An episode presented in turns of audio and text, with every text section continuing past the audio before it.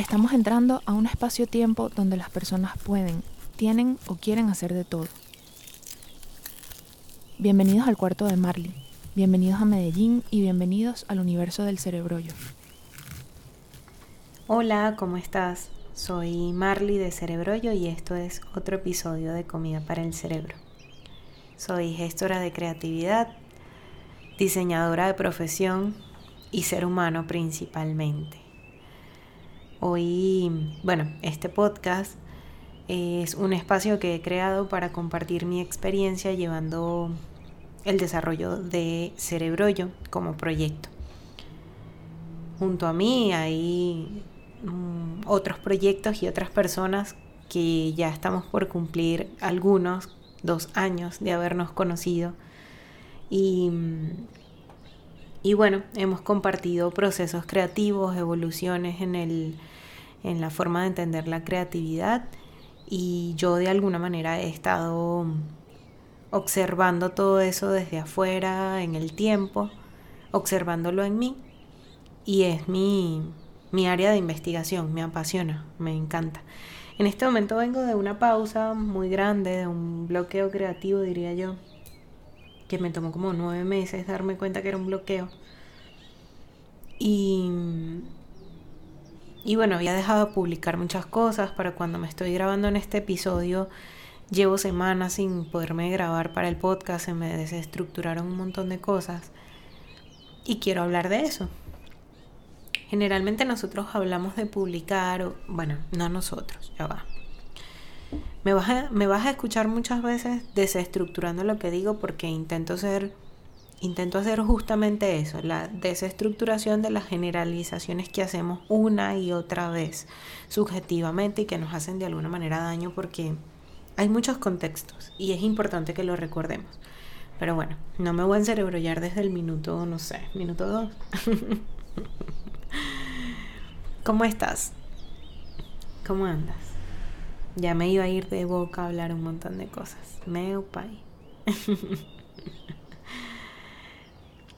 bueno, te decía que mm, a veces cuando tenemos una marca personal, cuando tenemos una marca profesional, la marca de un proyecto, una marca personal, y tenemos redes sociales o tenemos, sí, redes sociales solemos hacer un ideal de esas redes y pensarlas.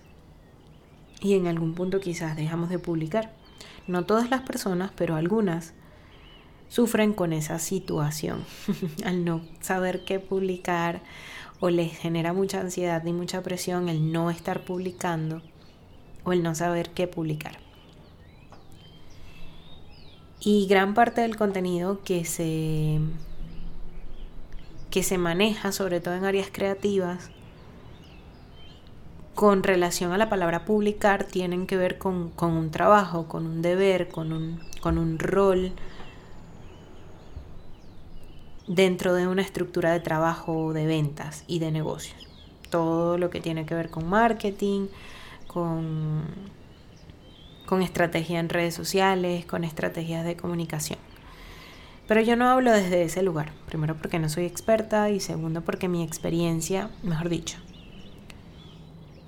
mi ética, mi filosofía de vida, mi forma de entender esta relación que estamos creando tú y yo en este momento es muy distinta a la de una estructura de, de mercadeo. Y me doy el permiso de hacerlo en cerebro yo porque de eso va mi proyecto, tiene coherencia para mí. Pero, mm, pero evidentemente no todo el mundo lo habla desde ese lugar, la mayoría no lo habla desde ese lugar y lo que hemos estado haciendo es generando un montón de presión social en, en las personas que quieren crear algo, que quieren comunicar algo y que a veces se paralizan porque quizás sienten tanta ansiedad o, o, se abruman con tantas cosas que hay que hacer en relación al publicar que ya no publican un coño. Ese puede ser un escenario, hay muchos escenarios. Yo quiero hoy hablar un poquito de cómo fue mi experiencia hace este año. Está siendo una experiencia religiosa de todo el año. Y me parece buena compartirlo en vivo y en directo, sobre todo porque ahora me encontré una publicidad que dice así. Ya la, voy a buscar porque no la tenía en la mano. Muy mal la producción, la verdad. Todavía no tengo equipo de producción. Lo tendré eventualmente. Mira, me encontré una publicidad en Instagram que dice el storytelling se quedó atrás. O como el story doing, o doing, el story doing, está revolucionando la experiencia con las marcas. No he investigado sobre el tema, pero me imagino que es la historia de ir haciendo. Entonces me sirve muchísimo esa publicidad que me llegó porque, ¡pum! Aquí aparece un poco mi metodología de trabajo, mi forma de gestionar creatividad y mi forma de proponer los ritmos y, la sistematización de los procesos creativos en vivo, en directo, haciendo. Pero para poder llegar a ese punto profesionalmente y, que mi, mm, ¿cómo decirlo? Para que cerebro yo pueda mm, evolucionar en el camino, una de las cosas que he tenido que hacer es experimentarlo yo principalmente. Es decir, yo puedo proponerle a la otra persona un sistema de trabajo que sea haciendo. Ey, vas a aprender haciendo, vas a entender tu historia haciendo, vas a entender tu proceso haciendo. Pero yo no, no controlo la, el hacer de la otra persona, así que he tenido que ser yo misma la que abra una página web, la que saque un Patreon, la que cree talleres, la que pague publicidad y la que grabe un podcast. He tenido que experimentar muchas fases o facetas, mejor dicho, de mi proyecto para poder entender lo que se siente estar allí. Más allá de, de la parte teórica y de la parte técnica, cuando hablo de sentir me refiero literalmente a sentir la energía creativa y a sentir las emociones que produce el crear. Porque creo que eso es lo que falta iluminar, es decir, uno habla muchísimo como que de la parte técnica, de la parte estratégica, de incluso a veces de las frustraciones, pero a mí me gustaría conseguir soluciones a esas frustraciones. No está fácil la forma en la que direccionada el cerebro yo, pero, pero siento que es necesario realmente un espacio en internet que hable de esto. Así que para arrancar, como a la parte, tengo tres puntos para direccionar esta, este episodio. Y el primer punto tiene que ver con el formato. Una de las razones por las que elijo hacer este podcast es porque el formato se adapta muy bien a mi forma de comunicación o a la forma de comunicación que me funciona en este momento del proyecto. Yo estoy por cumplir dos años. Ahí está Oso. Estoy por cumplir dos años con Cerebro Yo. Han pasado muchísimas cosas. He tenido contacto con más de 200 personas. O bueno, con más de 200, de 170 personas aproximadamente, pero el proyecto ha llegado a más de 200 personas. Em, he probado muchas cosas que pueden ser eh, cualquier cosilla para una persona que tiene un proyecto andando, pero para aquellos que no han empezado, uff, Cerebro Yo es como una luz al final del túnel. Y los formatos son súper importantes cuando estás en ese punto tan oscuro del camino, porque la luz al final del túnel, cuando no tienes un contacto con algo similar a cerebrollo, que te ayude a gestionar creatividad, tu mente puede estar súper contaminada de todo lo que hay que hacer. Hay que hacer esto, hay que hacer, hay, hay, hay, hay, hay, y un montón de debemos, tenemos que lo ideal es hacer esto, este es el deber ser, así es como se hace, na, na, na, na, na. Todo eso se vuelve súper abrumador y la salida del túnel se ve cada vez más lejos. Porque hacer todas esas cosas conlleva un tiempo y una energía que no necesariamente la tienes. Que además, más allá de la energía y del tiempo, estamos hablando de una experiencia. Es súper importante recordarnos que, que siempre estamos aprendiendo y a veces eso se nos olvida y lidiamos muchísimo con como si fuésemos una mamá regañando al niño porque no le sale la letra bien, porque no se, se aprende la tabla de multiplicar, porque no quiere hacer la tarea o X cosas. Estás todo el rato como regañándote. Ojo, ojo aquí, que estoy hablando desde la forma en la que yo me trato a mí misma y la forma en la que veo cómo nos estamos tratando en, en, en creatividad. Pero evidentemente no todo el mundo vive así. Lo cierto es que hemos creado y generado un montón de autoexigencia con relación a lo que hay que hacer. Y los formatos vienen a representar una solución muy práctica para que eso se aligere un montón. El tema es que con la era de la información y de los canales de comunicación y el montón de cosas que están surgiendo en este momento, hay demasiados formatos disponibles o hay demasiadas plataformas, mejor dicho. Y elegir el formato o entender cuál es el formato que mejor se nos da a nosotros para comunicarnos o expresarnos o ser eso que tenemos en la cabeza o hacer eso que tenemos en la cabeza es ideal antes de meternos en una película que nos dice tienes que hacer esto y esto y esto porque si no lo haces bailas como dicen acá en, en Colombia entonces ¿qué película te estás contando en este momento? ¿Qué película te estás contando a nivel de em, dónde tienes que estar, qué tienes que hacer, cuántas veces lo, lo tienes que hacer, qué tienes que publicar, qué tienes que decir, em, qué quieres vender? Yo siento que hay un montón de estructuras o de expectativas y de pretensiones que cuando eres un experto en marketing, en ventas y en comunicaciones, creo que es, es llevadero. No, no quiero hablarte a ti, la verdad, la verdad.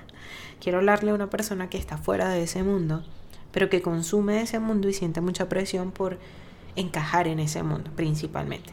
Si coincide que eres una persona de ese mundo y aún así sientes que no encajas, ah bueno, chévere, creo que te estoy hablando a ti también. Pero principalmente le estoy hablando a una persona que no viene del mundo de la comunicación ni del marketing y siente mucha ansiedad porque consume esa información o de alguna manera se ha autoeducado es autodidacta con relación a ese tema de venderse, de promocionarse, de comunicar lo que quiere hacer y tiene mucha presión, tiene mucha exigencia. Entonces es importante entender la película que nos estamos contando.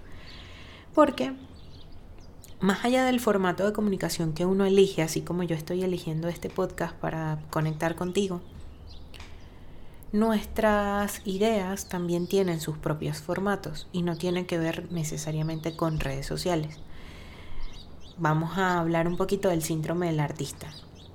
En Cerebro yo, he tratado en la medida de lo posible y en la medida en que se me dan las oportunidades de expresar una forma de entender para mí los lenguajes creativos, entendiendo que todos somos, tenemos una capacidad de ser artistas, todos, de alguna manera, somos artistas y podemos hacer arte con lo que sea que tengamos en la cabeza evidentemente hay que, hay que dominar una técnica, hay que sentirnos cómodos con, con esa palabra, en fin, otras cosas ahí, prejuicios con relación a la palabra pueden estarte rondando la cabeza. Pero pongamos un ejemplo, un ladrón, que es muy buen ladrón, es un artista. O sea, esa persona roba como un artista, eh, no el libro. Eh, el robo para esa persona lo hace también, que es un artista del robo. Eso fue lo que quise decir. Obviamente la connotación negativa de ese ejemplo es muy drástico y me tengo que conseguir un ejemplo más positivo, pero me viene muy bien para explicarte que todos tenemos algo que podemos hacer muy bien y que no necesariamente tiene que estar relacionado con arte para tu sentirte artista. ¿Y por qué hablo de esto? Porque muchas veces nosotros estamos comunicando, expresando o publicando y haciendo cosas en Internet en piloto automático con la pretensión de vender, con la pretensión de tener más clientes, con la pretensión de gritarle al mundo algo. Y en la medida en que le vamos gritando eso al mundo, no necesariamente nos están parando bolas. No necesariamente la gente nos está escuchando. Y peor aún, lo que me parece más grave no es que no te escuchen. Lo más grave es que tú no escuches que no te están escuchando.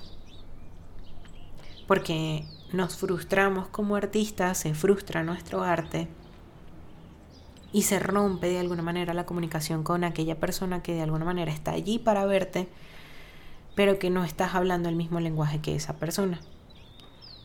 Es complicado, es complicado porque imagínate, tendríamos que ser muy buenos en comunicación y tendríamos que todos ser muy buenos performers eh, para poder hacerlo mejor a la hora de comunicar y vender lo que queremos hacer y no, pues no, no, no pasa.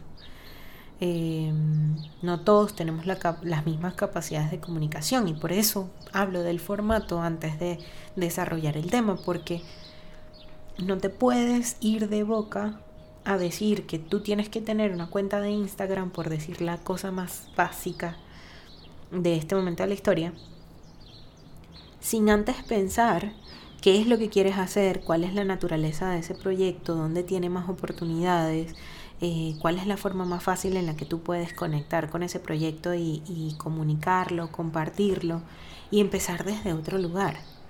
Entonces eso es súper importante, el formato, el formato. Y ese proyecto tiene sus propios formatos. Te voy a dar un ejemplo. Mm, a ver, a ver, a ver, a ver. No se me viene ninguno a la mente en este momento, pero... Mm, cada, cada espacio y atmósfera que estamos creando nosotros en Internet se presta para aportar de mejor manera a ciertos proyectos que a otros. Es decir, las redes sociales, por ejemplo, están full de entretenimiento, están full de, de contenido de lo que llaman contenido de valor, pero contenido de valor efímero que para mí, para mí eh, es más una divulgación que un que cualquier otra cosa porque llega como que muy corto, o sea, te abre una ventana, pero no te invita a pasar y a profundizar en el tema porque las redes sociales son súper efímeras. A menos de que tú te especialices y bueno, seas una cuenta que está todo el rato como educando. Sin embargo, creo que las redes sociales son efímeras, evidentemente, y compiten con todas las otras cosas que tú sigues eh, en ese mismo espacio y que te están quitando atención o demandando atención. Entonces ese ecosistema no necesariamente es el mejor espacio para que tú, por ejemplo, dictes una conferencia. O tienes que seleccionar muy bien la red social en donde tiene cabida que coloques una conferencia. Pero no solamente eso, sino que estamos hablando también de esa conferencia está saliendo en una cuenta que tiene personas que prestan atención o que es primera vez que, que te van a escuchar hay un montón de análisis que hacer y era por, eso que te decía si, si estás escuchando lo que te está diciendo la otra persona, si estás realmente conectando con el vínculo o los vínculos que has creado en esos espacios. Y si es primera vez que abres un espacio o que te, te planteas abrir un espacio en Internet para una marca, para un proyecto, para ti como profesional, ¿qué tipo de vínculo quieres crear en ese espacio? Porque aquí eh, es donde se mezcla como ese puente entre el hacer y el ser. La persona que tú quieres ser tiene que, antes de poder ser eso, tiene que hacer un verguero de vainas. Tiene que trascender esos formatos. Cuando uno deja de publicar, nos estamos dando cuenta que ese formato algo hay que modificarle, algo hay que analizar, algo hay que entender creativamente porque no está fluyendo. Y eso puede tocar muchísimos temas, de hecho no los, no los podría desglosar acá porque me extendería demasiado y te confundiría, porque tiene que ver con muchas cosas. Pero básicamente es escuchar a tu ser creativo y eso a veces se puede sentir o escuchar como que hablas. Eh, subestimamos que, que tenemos un ser creativo interno. Pero mm, yo creo que cuando nos bloqueamos hay mucho de la conciencia creativa interna que tú has desarrollado en ti que te está diciendo algo anda mal. Y ojo que no todo el mundo está acostumbrado a considerarse un ser creativo. Entonces cuando no vienes de la industria creativa, más te cuesta reconocer que sí tienes un ser creativo y más te cuesta escucharlo y más te cuesta comunicar a ese ser creativo que está internamente. Por eso es que uno de los principales bloqueos que aparecen son la, la, la incapacidad de expresar lo que quiero hacer, lo que estoy pensando, lo que estoy sintiendo, lo que, lo que quiero decir y quiero venderle al otro. Porque nos hace, o sea, toma mucho tiempo y toma, toma un tiempo muy considerable el escuchar a ese ser creativo, entenderlo, generar un vínculo con él para después ser canal entre nuestro cerebro y la gente. Obviamente uno puede, eh, digamos que, publicar cualquier cosa y vender cualquier cosa y decir cualquier cosa y gritarle al mundo. Pero ahí entra la aleatoriedad, es decir, si lo que tienes para decir, si lo que tienes para gritar, si lo que estás comunicando tiene fuerza, va a llegar, obviamente. Es gravedad, es 2 más 2 es 4, ya está. Pero si no obtienes resultados o no estás obteniendo tantos resultados como tú esperas o necesitas para que eso se sostenga, entonces hay que revisar los formatos y hay que considerar qué cosas no están bien. Porque mm, luego ahí entra la gestión del tiempo. Nos agotamos. la energía creativa ese ser que está allí como pensando todo el rato en algo, dándole vueltas a un asunto o intentando una y otra vez distintos formatos, se cansa, se frustra, se agobia y comienza a generar como peleas con los formatos. Entonces ya no quieres publicar de esta manera o ya no sientes que esto funciona o sientes que estás yendo hacia atrás otra vez. Y los bloqueos no están allí para retroceder, para, para hacerte sentir que retrocedas. Los bloqueos están allí justamente para decirte que esa dirección del camino quizás no es la mejor o que para irte por esa dirección del camino necesitas otros elementos y otras herramientas. Entonces, no soy tan específica en este punto porque de verdad puede ser muy eh, particular para cada persona, pero lo que intento decirte aquí es que tenemos que ser muy realistas en este punto. Cuando dejamos de publicar tenemos que ser realistas.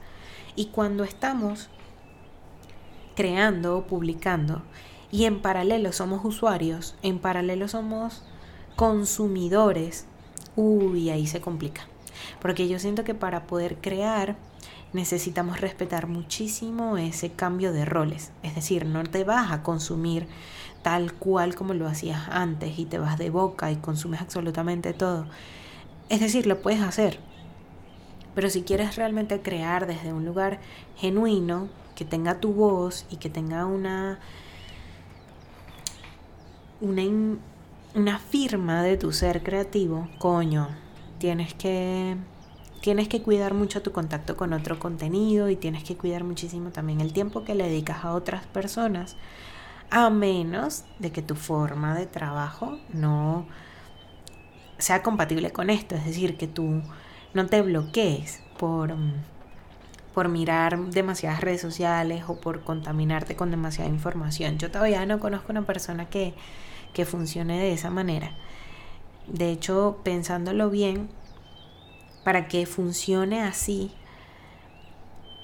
creo que sí hay momentos donde funciona así, como que estás consumiendo demasiadas cosas y funciona en paralelo crearlas, divulgarlas, usarlas. Pero es un estado, es como un momento de, de las etapas creativas. No creo que sea sostenible y cuando cuando vemos ejemplos de algo que pueda ser realmente sostenible, por ejemplo, una cuenta de memes que lo único que hace es replicar y replicar y replicar y todo lo que ve lo duplica, lo replica,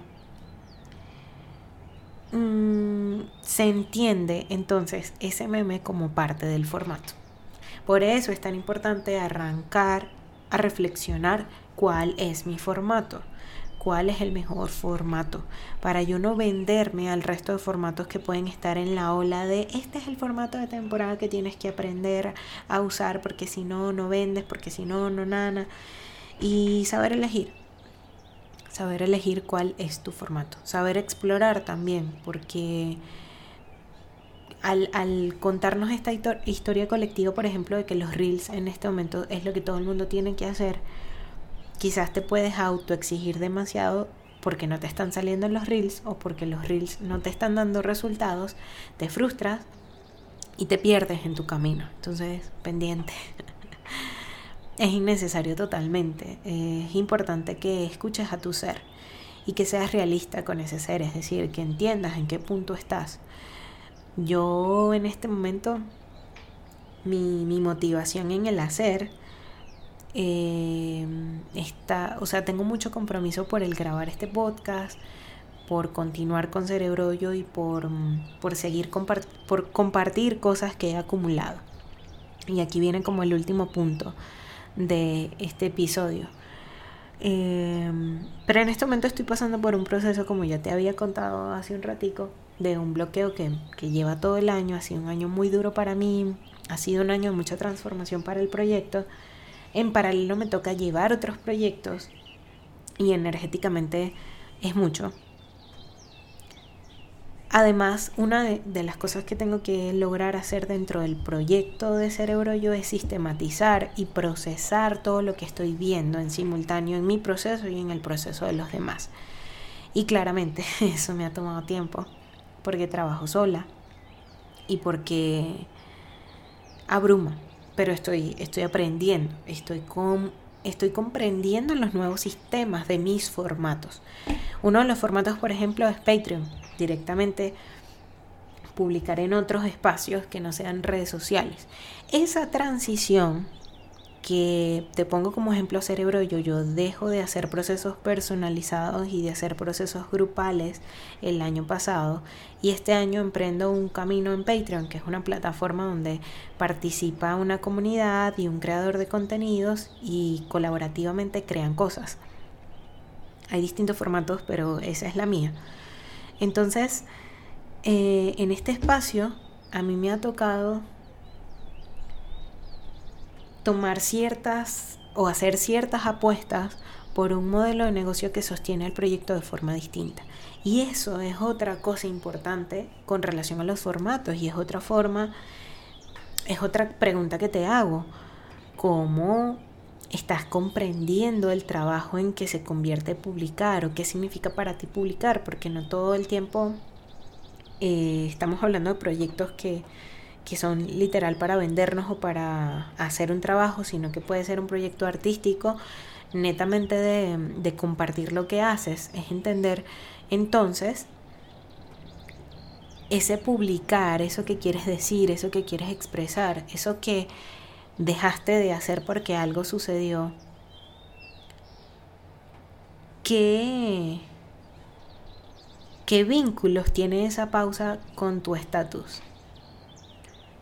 Socioeconómico, literal. o sea, ¿qué te está pasando en, en el dinero, en el tiempo, en el trabajo? Porque allí también están otras soluciones. O claridades de por qué no estás publicando. Es importante que entendamos cada vez más que todo está conectado y que que quizás es demasiado lo que nos estamos planteando o poniendo enfrente y que está bueno pausar que está bueno transformar la forma en la que le decimos al mundo que está bien publicar. Es decir, si todos nos, nos dejamos llevar por esa autoexigencia de publicar, sí, hay que publicar, le estamos enseñando eso a nuestros clientes, a nuestras empresas, a nuestros trabajos, a nuestros jefes. Nos estamos enseñando eso dentro de la industria. Estamos construyendo mercados que dependen de esa frecuencia y nos estamos volviendo adictos a ese círculo vicioso de debo publicar, si no publico me olvidan, etcétera, etcétera, etcétera. Y todo eso es una narrativa, o sea, es una historia que nos hemos contado. Nos hemos contado esa historia en el mercadeo, en el marketing, en el brand, en el, en el negocio, en los negocios, en las estrategias de comunicación, bla, bla, bla, bla, bla. Obviamente estoy aquí generalizando, pero creo que me entiendes el punto. Y ya para hacer una reflexión y irme un poquito más a lo filosófico, creo que cuando nos quedamos sin publicar nada, está bueno preguntarnos qué queremos repetir y qué no queremos repetir. Porque una de las cosas que más he aprendido yo en este proceso de llevar cerebro es que me ha tocado repetir una y otra vez muchas cosas. Y para mí es desgastante porque uno a veces, o mi cerebro, creyó en algún momento, esto es súper personal y no tienes por qué identificarte con eso, pero mi cerebro creyó en un momento que bastaba y sobraba que yo dijese ciertas cosas en, un punto de mi comunicación como proyecto y ya no tenía que repetirlas más porque la gente que me seguía ya lo sabía. Y no, me ha tocado volver a ciertos temas y es una danza, es como ser músico. Eres músico de un género y digamos que cada publicación es una mm, es una canción por así decirlo o, y, que en la medida en que tú vas tocando esa canción y vas... Eh, mentira, publicar es un disco. Y en la medida en que tú... Los canales de comunicación son como tus escenarios.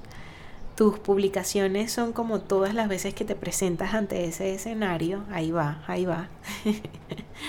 Y las canciones de alguna manera pueden ser tus temas, tus temas de comunicación. Me parece una buena analogía para entender entonces que tenemos que aprender a repetir el, el peo en el que nos hemos metido o la elección que hemos hecho por hablar de un tema o por vender algo o por hacer algo en internet.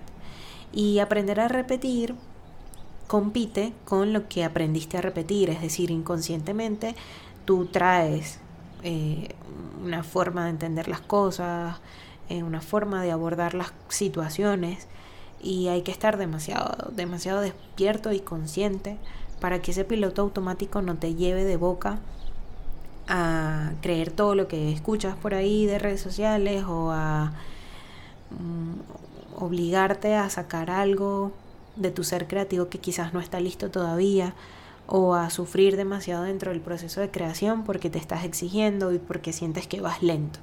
Entonces es importante aprender a repetir. Eh, para el cerebro además también es como súper importante porque dentro de esa repetición, si la haces en piloto automático y no, no estás en constante evolución o reformulación de lo que, de lo que estás haciendo, tus procesos tal cual como van saliendo se convierten en tu sistema de trabajo y, y, quizás se te vuelve paisaje lo que está mal y no te das el tiempo para reformular y mejorar. Por ejemplo, la mayoría de las agencias que no tienen un buen sistema de gestión de tiempo y trabajan con clientes muy mierderos, quizás tenga que ver con esto, porque no se han detenido a entender que de sus procesos puede sistematizarse y simplificar lo que les está pasando con la falta de tiempo, la falta de personal, la rotación de personal, los clientes exigentes de mierda, bla, bla, bla, bla, bla. Entonces, repetir es un verbo que hay que estar revisando muy bien si queremos aprender a gestionar creatividad o si queremos mejorar la gestión de la creatividad en nuestros propios procesos de creación. Y lo que te quería decir, que entra al punto filosófico, espero que con esto sí yo ya vaya terminando, es que mm, una de las cosas que te he venido diciendo en todo este episodio es qué películas nos estamos contando, qué le estamos vendiendo a los demás, qué película está en tu cabeza en este momento. Y yo estoy haciendo un máster, estoy viendo un máster de desarrollo de proyectos de innovación y hubo una clase hace dos semanas, si no me equivoco, sobre el decrecimiento. Y es una clase que ni siquiera he podido terminar de ver porque es tan pesada que me mueve muchísimo con los datos que da. Y una de las cosas que menciona em, es que el sistema económico actual que estamos experimentando en, en nuestras sociedades y ciudades, principales ciudades del mundo, es un sistema económico que está sostenido por una narrativa y una historia o una, una versión del desarrollo y del crecimiento que es casi una religión. Él llega a decir así como que el crecimiento es el nuevo, es la nueva es la religión de esta época porque hemos hecho de esa idea de que hay que crecer, tú puedes, hazlo, el desarrollo ahora, aquí, no, no, no, que mm, ya nos convertimos en pastores evangélicos. Perdón para los que son evangélicos, no estoy dando esta connotación, o sea, no estoy diciendo esto con una connotación negativa, pero bueno, las cosas significan y denotan y bueno, los pastores evangélicos son un muy buen ejemplo para hablar de alguien que está todo el rato repitiendo la palabra o algo. Entonces, bueno, la iglesia católica es lo mismo, ¿ok? Pero X, no se ofendan, por favor, es con amor que estoy diciendo todo esto. Lo cierto es que el tema del desarrollo puede convertirse, eh, se, se considera una religión en algunos, por algunos analistas. Y explica a esta persona que está dando la clase, sorry porque soy pésima para las referencias y como te digo, todavía Cerebro yo no tiene equipo de producción. si quieres ayudarme con eso, por favor escríbeme. Pero mm, el, la persona que está dando la, la conferencia explica que mm, nuestros comportamientos de compra y nuestros análisis de cómo funciona el mundo están muy apegados a ese sistema de crecimiento y no ayudan en lo absoluto a la situación ambiental que estamos pasando en este momento. Inclusive para no irnos tan allá, porque además son datos que todavía no manejo y que recién estoy entrando a ellos y que por eso no voy a vincular tanto a cerebro yo con ese tema, pero sí lo voy a pegar con lo que yo sí manejo y lo que yo manejo es gestión de creatividad. Mm, muchas de las, de, de las situaciones que presenta un creativo agotado y los bloqueos creativos y las situaciones complejas de estrés y de ansiedad en creativos tienen mucha relación con ese pensamiento de crecimiento. Quizás no eres tú el que cree en el crecimiento, pero quizás es tu jefe o quizás es el cliente de tu jefe. Y por eso todos se meten en la película de que hay que hacerlo ya, que tiene que ser todo ahora mismo y que tiene que ser urgente porque si no, no hay ventas o porque si no, el cliente se nos cae o porque si no, el dinero, el dinero, el dinero, el dinero. Entonces, quiero que ahora que estás bloqueado o bloqueada porque no puedes publicar, cuestionate cómo está tu, situación económica, tu situación socioeconómica, sociocultural, cómo estás sintiendo el momento histórico en el que estamos ahora mismo, porque tiene que ver. La narrativa del desarrollo nos hace creer que tenemos que avanzar rápido y obtener resultados rápido. Y no hay resultados. Es decir, ahora que estamos aquí hablando de redes sociales principalmente, un like, un compartido, seguidores y mucha gente en internet, muchos contactos en internet, no significan que vas a estar bien económicamente, no significan un montón de clientes, no significan amigos.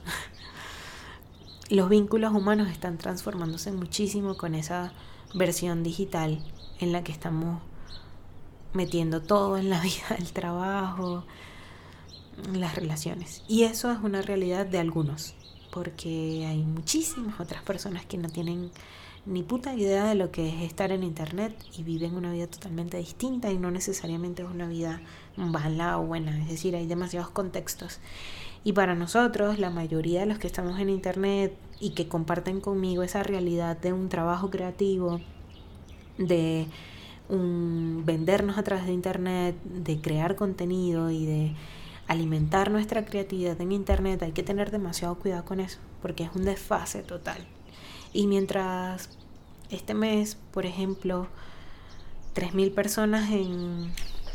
Te lo leí ahora, pero no me acuerdo porque bueno, no me da la mente, pero hay, hay incendios muy fuertes desde el año pasado. Bueno, esto tiene mucho rato, pero eh, comienzan a suceder incendios muy, muy, muy potentes en distintas zonas del mundo. Ahora estaba leyendo que mm, se han incrementado y agravado las situaciones en Brasil, mientras que mm, creo que era Indonesia se habían recuperado un poquito más con relación al clima. Y lo que mencionaban en la newsletter que estaba leyendo es que esos incendios que están sucediendo son tan potentes y tan graves y manejan tanta energía que no se pueden detener humanamente, sino que es necesario que las condiciones climáticas del planeta o de esa zona del planeta se transformen o que llueva para que el incendio pueda bajar. Imagínate lo que eso significa. Entonces digamos que el incendio es esa narrativa del desarrollo, de que tenemos que publicar ya, que tenemos que hacer todo para allá, que es urgente. Y nosotros queremos intentar apagar ese fuego, pero no lo vamos a poder lograr si no lo hacemos colectivamente. porque tenemos que cambiar nuestras condiciones climáticas, laborales, sociales, económicas, políticas y culturales. Y eso evidentemente toma tiempo. Entonces, ¿no podemos salvar el mundo? No, no podemos salvar el mundo, pero podemos cuidar de nosotros.